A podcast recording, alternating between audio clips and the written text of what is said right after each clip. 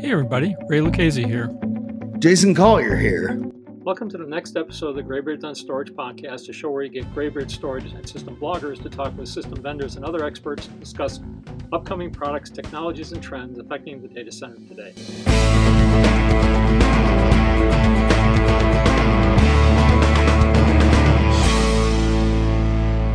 And now it is my pleasure to introduce Matt Demas. CTO of GigaIO. So, Matt, why don't you tell us a little bit about yourself and what's going on at GigaIO? Sure. Thanks, Ray. Um, so, my name is Matt Demas. As you said, I'm the, the CTO running kind of the technical strategy for, um, for, for how the company's uh, going to move forward. Um, we've been doing a lot of really cool, interesting things in the, the realm of composability. Uh, you, you may have heard of composability in the past from companies like HP and Dell composing uh, drives I'm sure you guys have talked about that in the past. Um, but we're, we're not only doing uh, kind of storage, we're taking the whole realm of what makes up a system, disaggregating it, recomposing it back together. And now we're even implementing things like uh, composable memory. Um, and as CXL comes out, it's a pretty exciting uh, field for us to be in. Composable memory. Where does that come from? This is a whole different world for me. It's not a DIMM anymore, or it is a DIMM, but it's on a box someplace out in the world. Yeah, so it's actually a, it's it's a DIMM in another box. One one area that we're seeing a lot of interest in is people saying, "I've got these old servers I could throw away. Those old servers have a lot of memory in them. Can I go give that memory to a new server?" And we're saying, "Absolutely, let's go do it." Oh, that's where CXL fits in, huh? Actually, huh. we're doing it. We're doing it before CXL. Um, we're we're actually partnering. Yeah, yeah, we're, we're partnering with uh with our friends over at Memverge, and we are implementing a capability to allow you to actually compose DRAM um, directly into your system, and then let that your system actually see that DRAM as if it was natively installed prior to CXL. That's I would like to know more about that uh, uh, Memverge relationship. What what are you guys doing with the Memverge? Yeah, so um, so that's it's fairly new for us. Uh, to be to be clear, right? A lot of the stuff that, that we've been talking about from a memory perspective is we're, we're really looking for a lot of customers that, um, that, that are trying to do a lot of this work today. Um, uh, having having 10, 20 terabytes of memory inside of a server isn't for everybody, um, but it, it's certainly the customers that we're looking for right now. So we've been working with them for the last little little while, getting um, getting into beta stage now, where we actually compose memory into systems. They run their Memverge software and then from there, they're able to um, go address that memory space and go do all of the, the memory management capabilities that they have.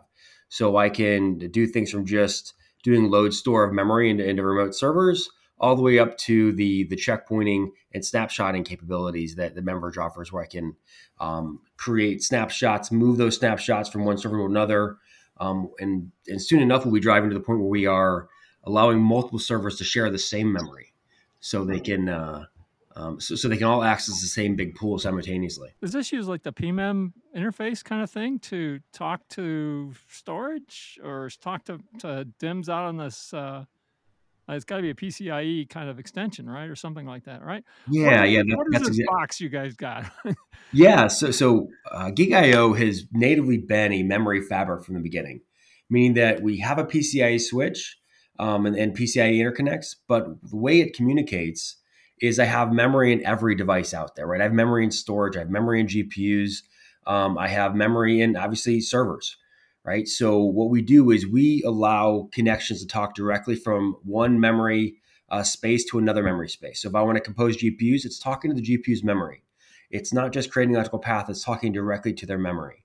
And so we're able to go utilize that across that PCI fabric, or what we call our memory fabric, and it allows us to go pull remote pools of me- pull remote pools of memory from a from a, a distant server, and then allow us to go capture that and utilize it as uh, as memory living on the that that initial uh, initial host.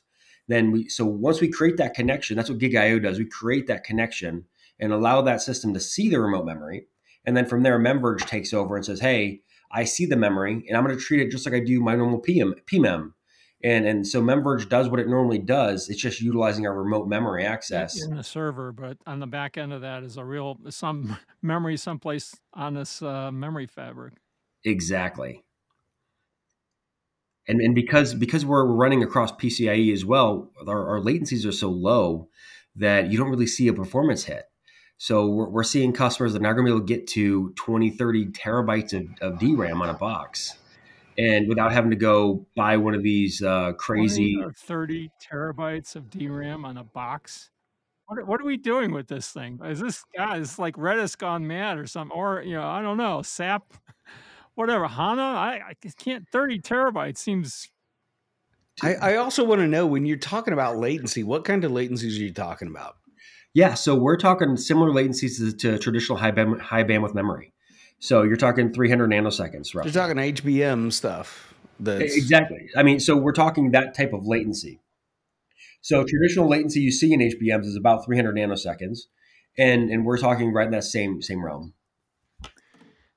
normally, a DRAM on a on a server or something like that is probably what an order order of magnitude faster than that. Is that? Um, it, it generally runs about 40 to 50. Yes. Yeah. So so it is faster, and, and we're talking about PCI Gen 4 right? As we as Gen five comes out, then we hit we hit less than 100 nanoseconds, and then I really don't see a difference between composed and, and non-composed.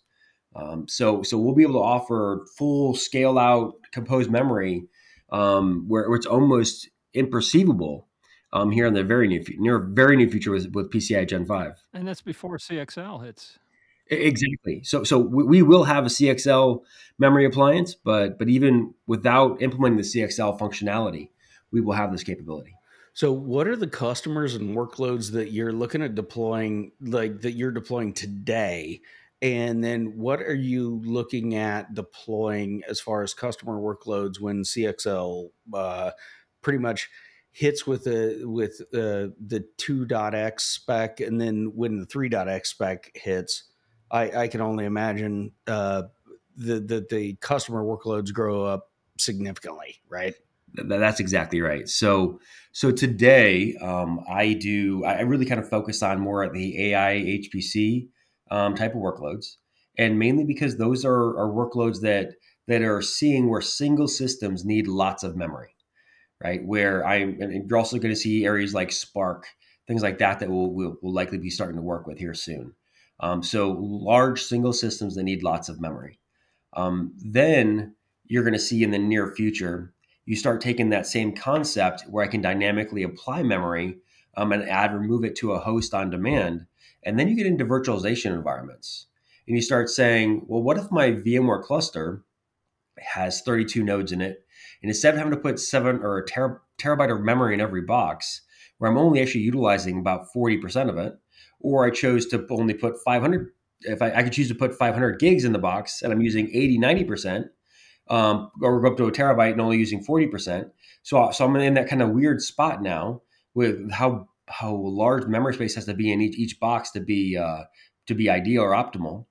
So I'm able to go kind of set them to a much lower memory amount in each node, and then have a memory pool available to any node in the cluster. So if a VM starts to run and I get higher than I want to be on, on a single node, instead of having to go try to move VMs around to optimize, I can just simply compose memory to it.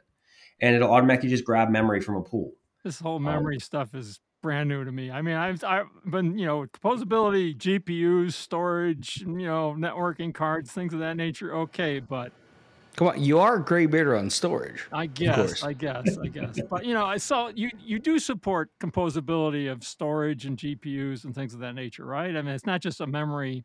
That, that, that, that is absolutely right. Because as I said before, like every every device has memory. So we talk to them all, right? If I'm going to go compose GPUs, I'm going to write directly to the to the HBM inside that GPU. I can even let GPUs talk to each other um, across the fabric. So I can do things like with DGXs, for example, or um, or OEMs. Yeah, so so so you have your GPU Direct RDMA is what's out there, what everybody kind of knows about today. Um, that's done with uh, InfiniBand or high speed Ethernet. Um, but when that happens, it has bounce buffers on every single host that it has to go hit in order for those GPUs to talk to each other. And so, and that's because the RDMA protocol doesn't allow it to directly talk memory to memory of each of these GPU types. It's got to go translate into into all these different memory or memory layer out to the to the uh, IB layer, communicate over IB back down again to the memory stack and over the GPU. It, it, it tries to be it tries to optimize some of that workload, and, and, and it does a decent job. But it's kind of like when you saw GDS, right, or GPU Direct Storage, when they were able to go take the R out of RDMA in, in GPU Direct Storage, it made that the, the claims are five times faster from storage access. So we take the R out of RDMA when we do GDR or G, GPU Direct RDMA. Um, we allow it to be a DMA now. So you, same types of things apply because I no longer have to go hit all these bounce buffers. I no longer have to translate all these protocols. I'm talking directly from memory of host one to the memory of GPU and host two. Doesn't have to go through the host at all, bypasses the kernel altogether, and, and, and goes directly to the remote GPU. It's so real advantageous for an AI kind of environment where you got, you know, you need a gaggle of GPUs just to keep the training and inferencing activities going on, but you never know where you really need them, kind of thing, right? Right, exactly. And then you, then you take the value of composability, where I can say I have training going on, but just because training is going on doesn't mean, uh, or, or, sorry, if I'm not doing training, if I'm doing inferencing, if I'm doing, uh, if I'm preparing my data, those GPUs don't have to be in that box yet. So I could comp- those GPUs could be composed to a different box while that bo- while this box is preparing data. So I compose this to it, let it in- ingest all the data, tag it, label it, and there's no GPUs being used there. They're being used somewhere else. And then when it's time to actually train, let me bring the GPUs to it. And, and then they're able to be utilized. So I get maximum efficiency out of all, all that all those GPUs I use. At the same time, I can let those GPUs all talk to each other um, using full DMA capabilities. Uh, yeah, I was going to say, having seen this technology, it is actually it, it is so cool. Um, uh, especially that, that that whole composability piece. And you know what, Matt, can you describe a little bit about because there's a significant piece of you know hardware uh, that you have, and basically the interactions with the hardware that you sell. Can you tell us what you sell from basically what do you plug into the server, what kind of switches you connect to, and then what kind of devices can you connect into to connect to those GPUs that you were talking about? Yeah, yeah, absolutely. So we, we start off with, as I said, the, the memory fabric. Um, its, its kind of core basis is that PCIe switch.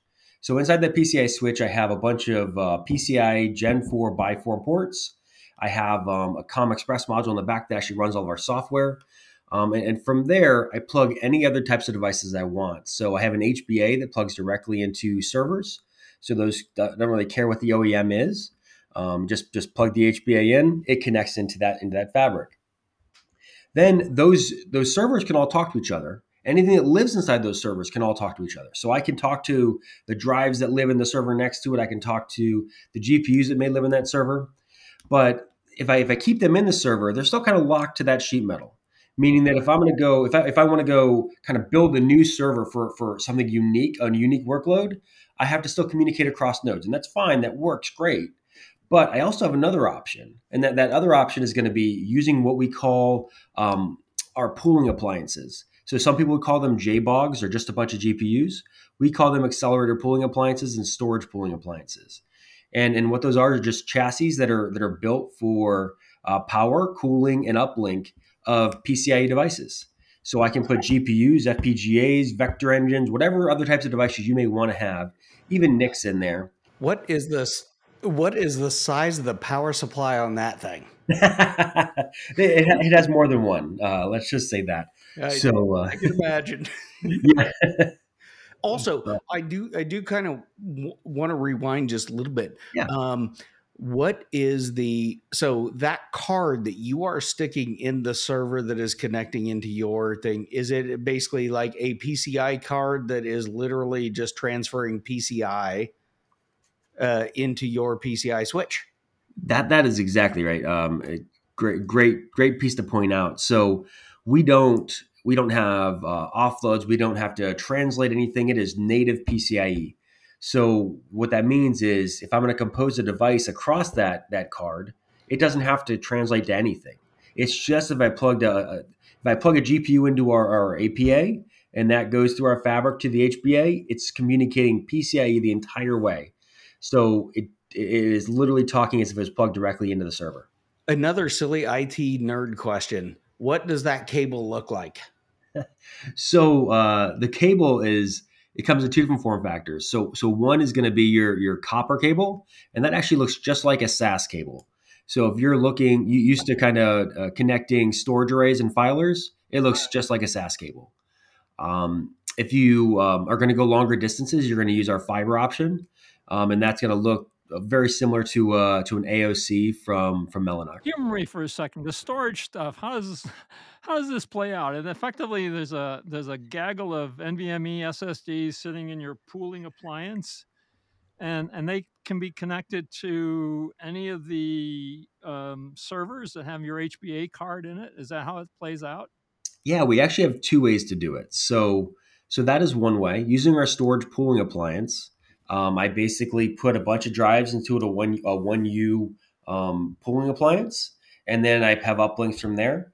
Um, and I assign how many drives I want to go to what server, and and basically in a matter of five seconds, those those physical drives are electrically connected to uh, to that remote server, and that server has full DMA capability. That server owns those GPU, those sorry, those drives, um, as if they were plugged directly into the box. That is by far the most performant way to go connect a, a drive. In fact, we, we've run some tests with uh, with Optane, and we, we, use Optane because of the uh, the latency characteristics of Optane.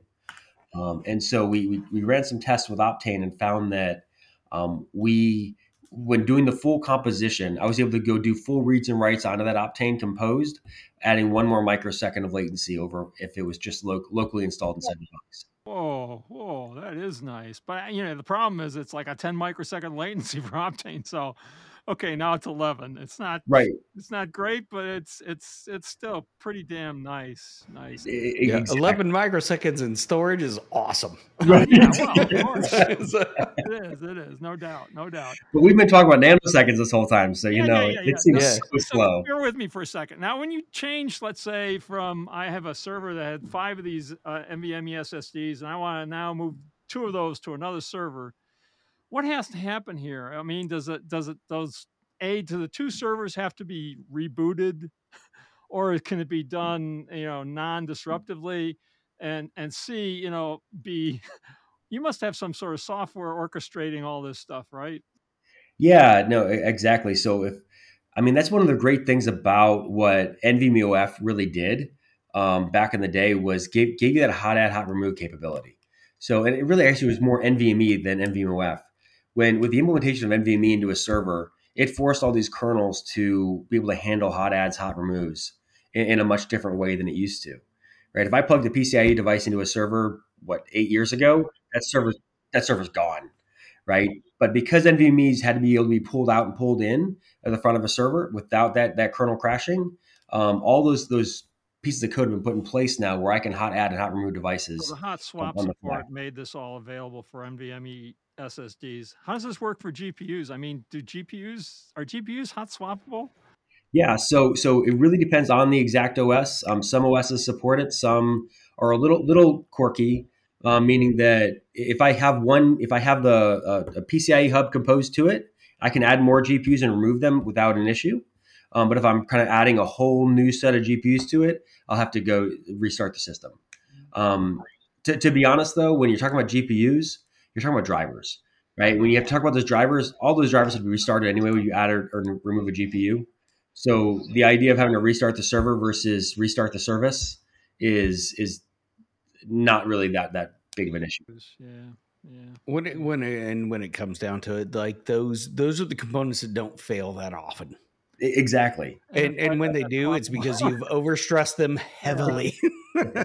you need to eh look at my crypto mine with the, the yeah. Well, Ray, Ray, you are excluded from this oh, because oh, you do you do all kinds of silly things you. that you Thank shouldn't you. do. No doubt. No well, doubt. Well, actually, on that note, you think about it. If you're putting those GPUs inside your server, they're they're they're they're fighting for cooling, right?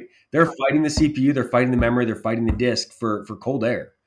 And so by putting those those hot devices inside of our, our GPU chassis or memory pulling, sorry, accelerator pulling appliances, I'm able to go really increase the life of both my GPUs and my servers because they didn't have they're not fighting and battling for for that that cold air the entire time.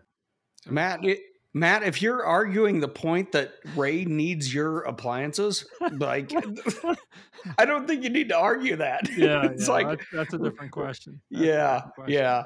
Ray I- Ray's going to totally agree with that Wait, one. let's, let's, let's go back to uh, customers. How does this play out in an HPC environment and things of that nature? That you know, you would think like these supercomputer environments could really benefit from a gaggle of GPUs sitting in you know a rack or two that could be allocated to wherever they need to be allocated. In this, Oh, come you on, tell us about TAC. Really, that's what that's what Ray's asking.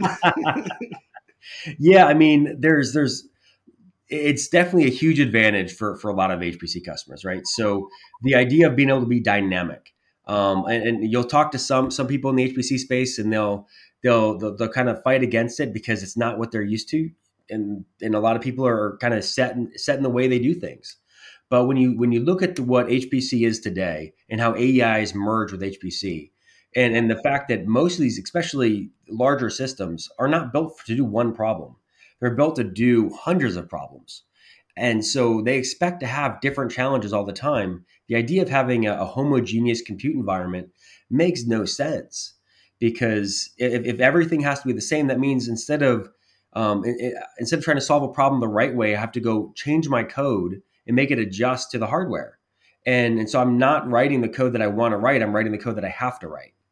Um, and so what we really enable is that ability to, to software define your hardware.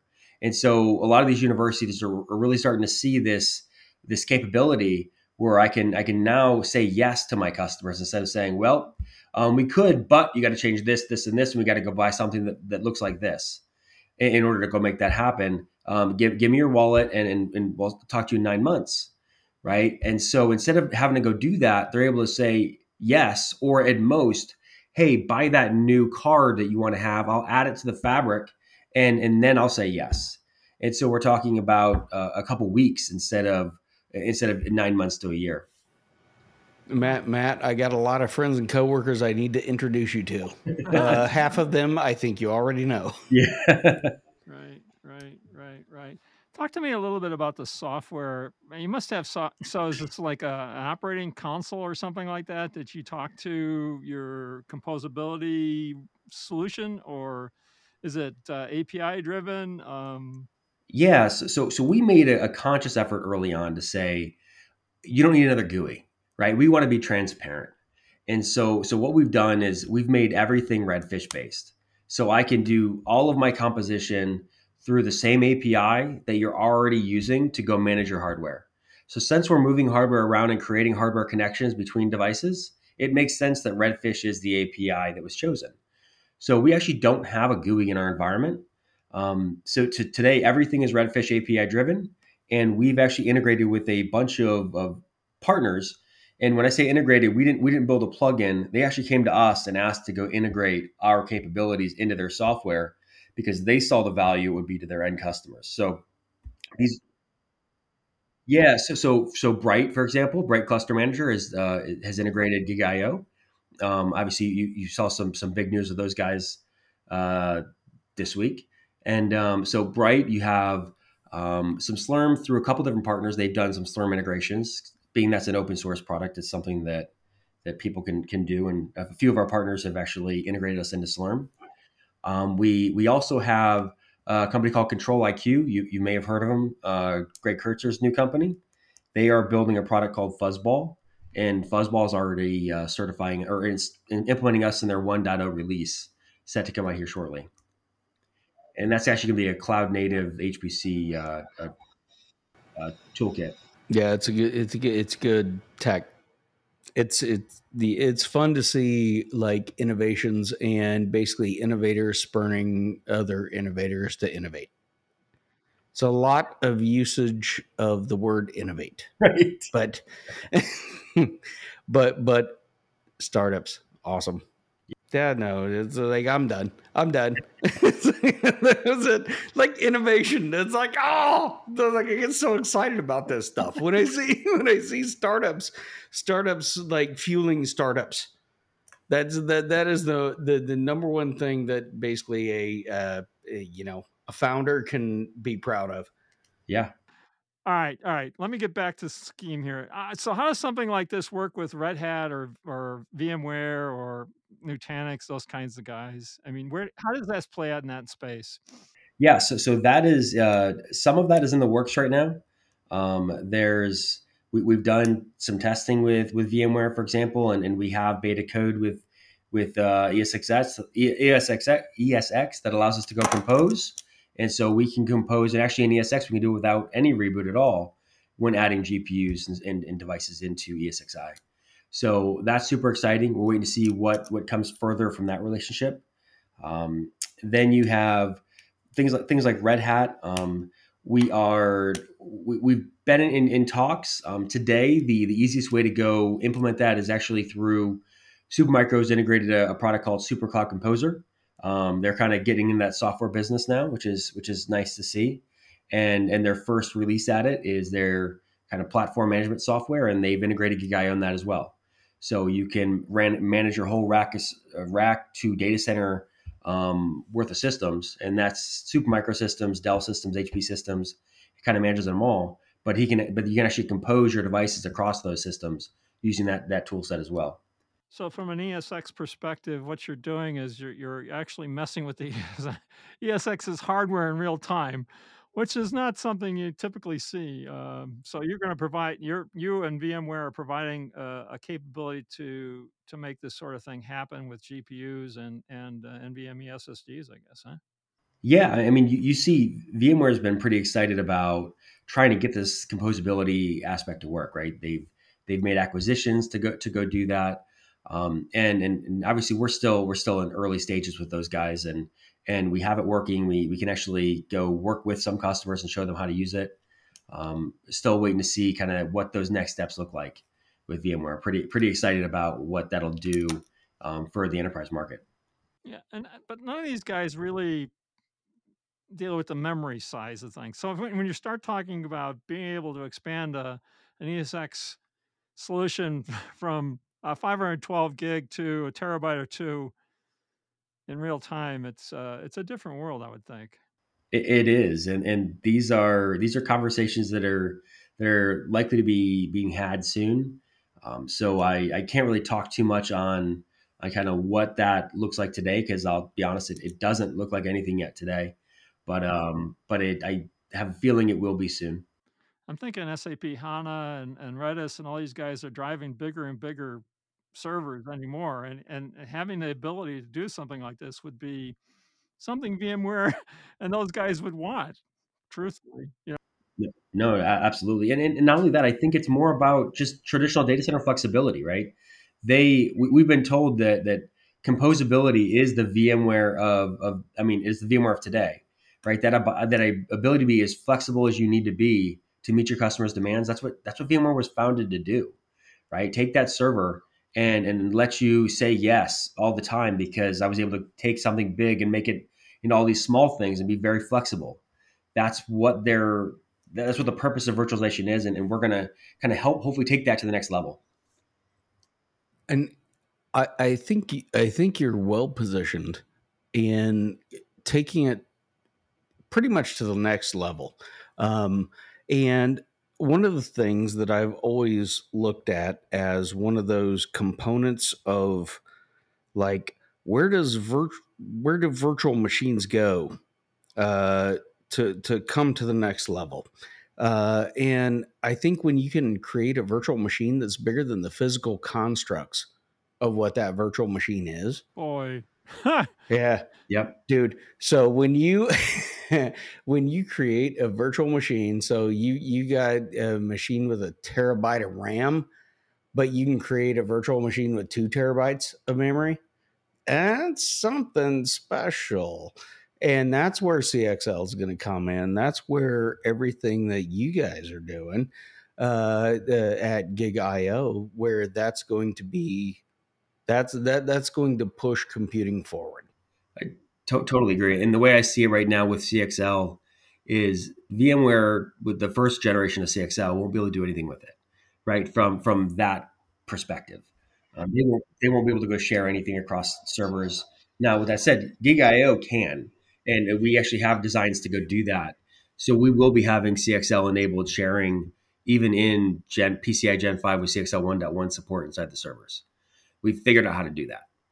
So so CXL will be coming um, in a shared uh, arena here right along with the PCI Gen 5 servers as they as they come out.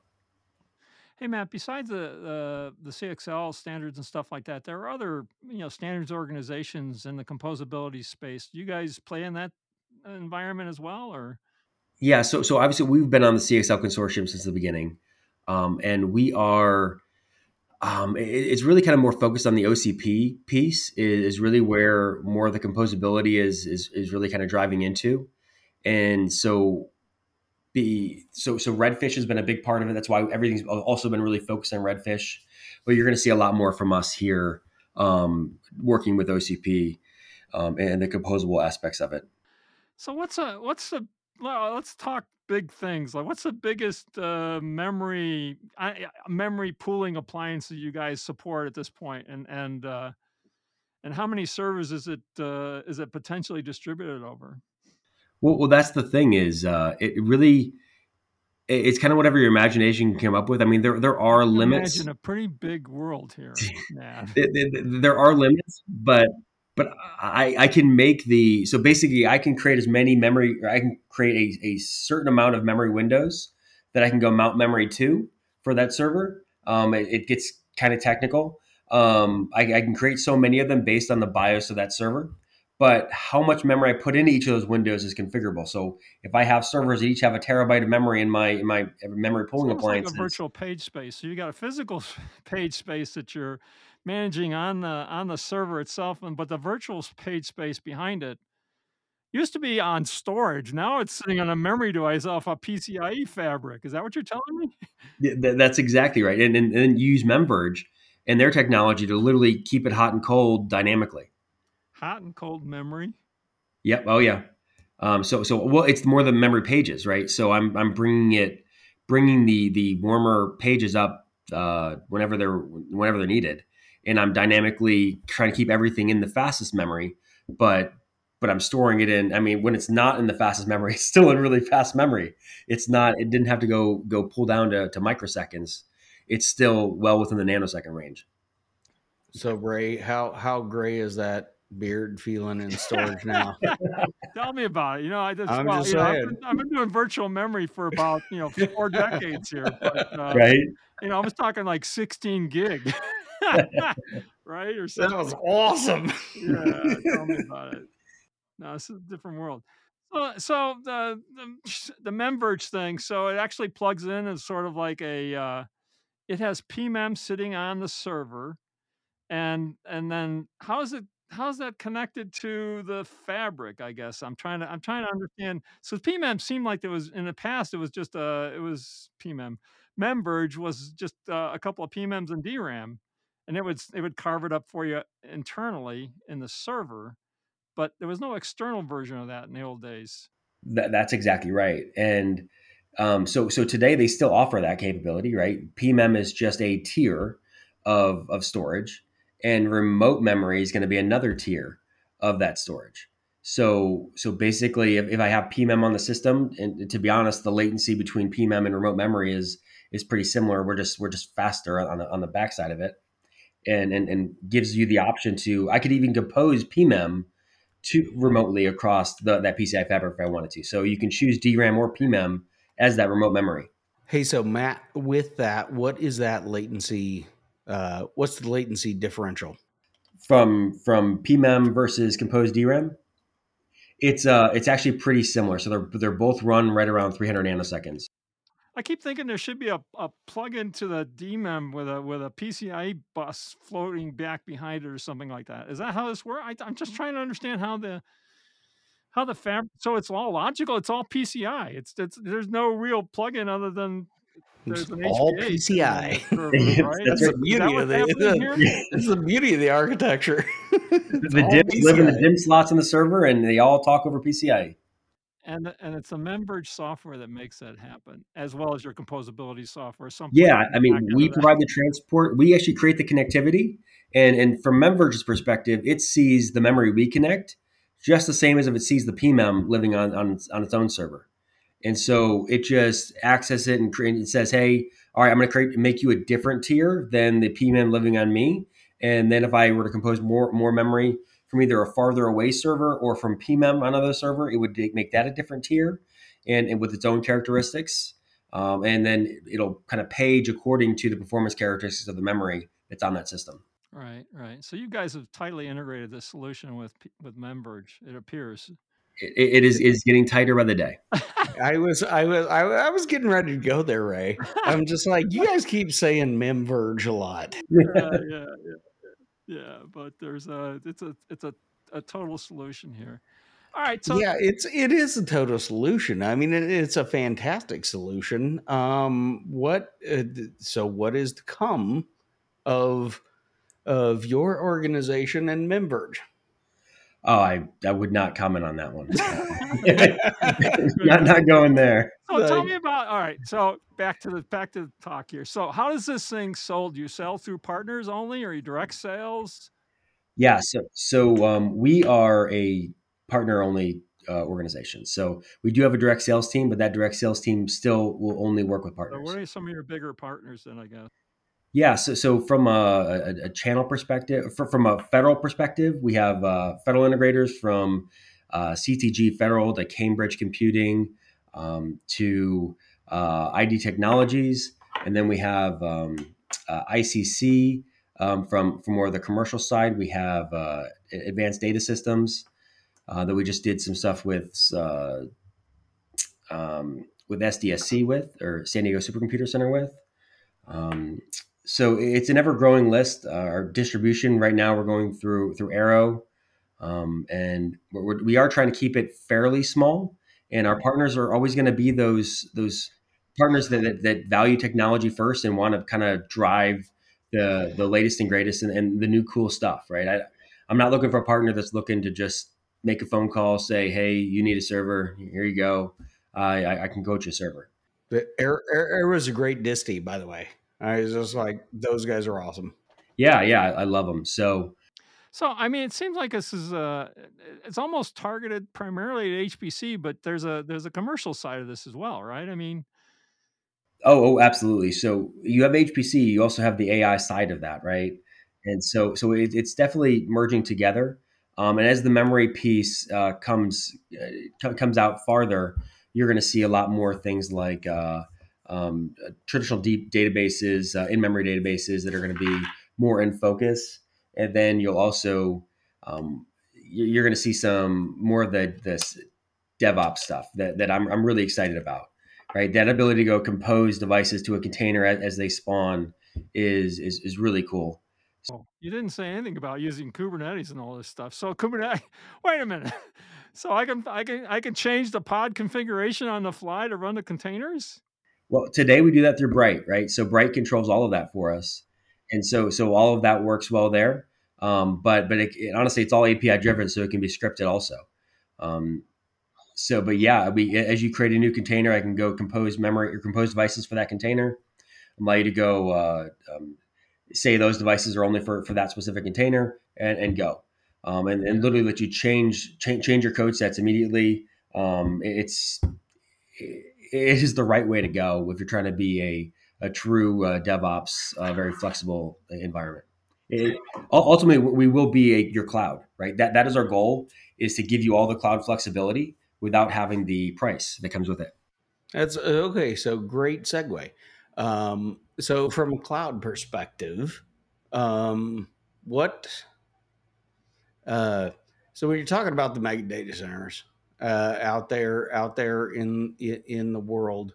If I wanted to basically take a look at your technology, what clouds could I go to? Um, I, I would say uh, I, I, can't not disclosed. yeah, I can't disclose that yet. So, uh, All right, fair I, enough. fair enough. They, they, um, they, have very strong NDAs. Yeah, no, I know. I, trust me, I know.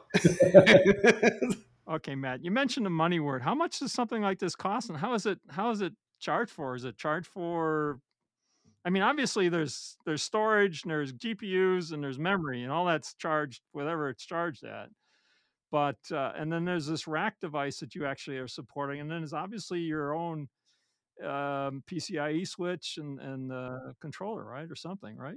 Yeah, yeah, no, absolutely. So it, it's all relatively inexpensive. Uh, obviously, of course, I'm, I'm going to say that. Um, but uh, but basically, what we found is because you gain so much utilization of all your devices, um, you, you go from having 30% GPU utilization to 70%, right? We generally end up actually selling less hardware overall. Um, what, and a lot of times it's actually servers that we sell less of because um, you're able to go reconfigure your hardware to, to mat, match your, your unique needs. And you end up spending a lot less in a composed solution. And, and the amount of jobs you can run uh, actually significantly increases. So it, it's it's hard to say what it costs because generally, like I said, you'll you'll end up reconfiguring your design to have less of this, less of this, um, and to go meet the same job requirements.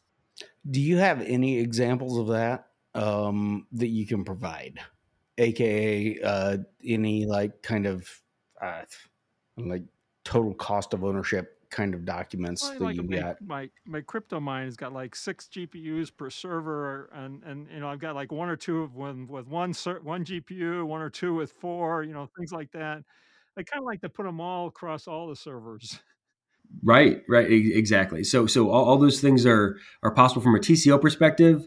Um, we do have a TCO calculator that, that we could uh, that we could show, and it literally uh, what, what I love about it is we actually show a, a plot map of, of a whole bunch of jobs being done with certain certain sizes for each of those jobs, and show you what it would look like if you create with a certain static architecture and what that looks composed as far as those jobs completing.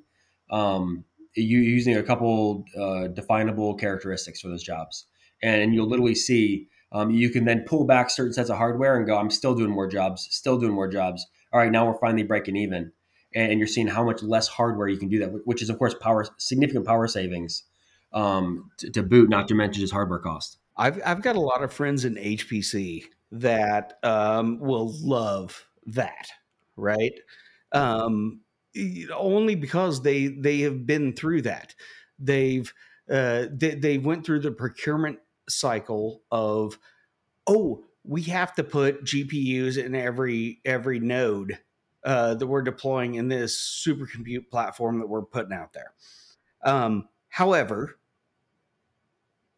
the people that are developing the algorithms are not developing the algorithms for GPU. Uh, so there, there, there is this giant lag of of where that stuff is actually used, and and being able to compose that infrastructure, like which is exactly what you guys are doing, um, being able to compose that infrastructure into um, determining what assets you have available and and how you allocate those that that's the that is the gold mine of this. Now now this has been tried many times. Composable infrastructure you know my first my first like toe stepping into the water of composable infrastructure was with the SGI Origin 3000 that was a great system. Yep. That's why you have a gray beard. Yeah, that's why I have a gray beard. that, that's why I'm on GreyBeards on storage. I remember that thing. it, was, it was it was a great system. Um, but you know, but honestly, what it did, I mean, guess what it was? A PCI switch. It w- which it wasn't PCI at the time. It was SGI's the proprietary stuff at the time. But it's exactly the same thing that you're offering now. How how is what you're offering now different?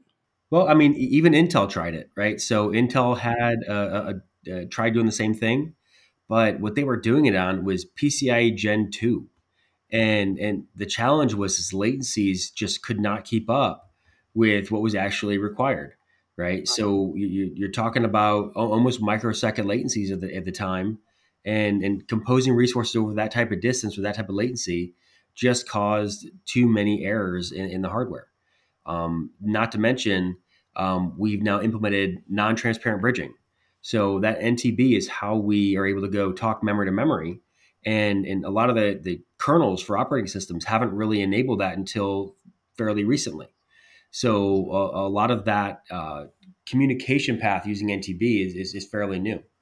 Um, so so a, a lot of the stuff is is really wasn't an option, wasn't truly an option to do it the way we did it. They tried, um, but they ended up finding scenarios where when they composed, um, they were not able to have GPUs talk to each other. For example, um, like Dell had this uh, um, this C410X GPU chassis, and everybody loved it. I, I, was actually working at Dell at the time, and it was a really cool looking box. I thought it was going to do really well.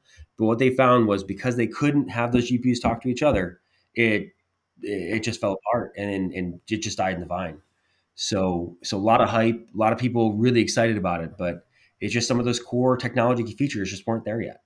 And we're finally at a spot that that we can get there. And then with CXL really down the pipe, people are starting to uh, already having a vision, have a vision of this in their head of what this could look like. And and so so we're, we're just kind of making that vision come to reality. I completely agree with so, so so I completely agree with everything you're saying, and I, I I, really would love to see this uh, push forward. I cannot wait to see what the next generation of this technology is going to look like. So, Jason, any last questions for Matt before we leave? No. Matt, anything you'd like to say to our listening audience before we close? Uh, you know, Ray, I, I said a lot. Uh, I feel like I'm going to get in trouble after uh, after I get off of this thing, but uh, but you know, um, it, it, was worth. It. I, I really enjoyed the time, and uh, I, I look forward to doing this again sometime. All right. Well, Matt, this has been great. Thanks for being on our show today. That, All right. Thank you. And that's it for now. Bye, Jason. Bye now. Hey, Matt. Matt, thanks. Awesome, awesome, awesome conversation. Yeah, thanks, you guys. It was it was a lot of fun. Until next time.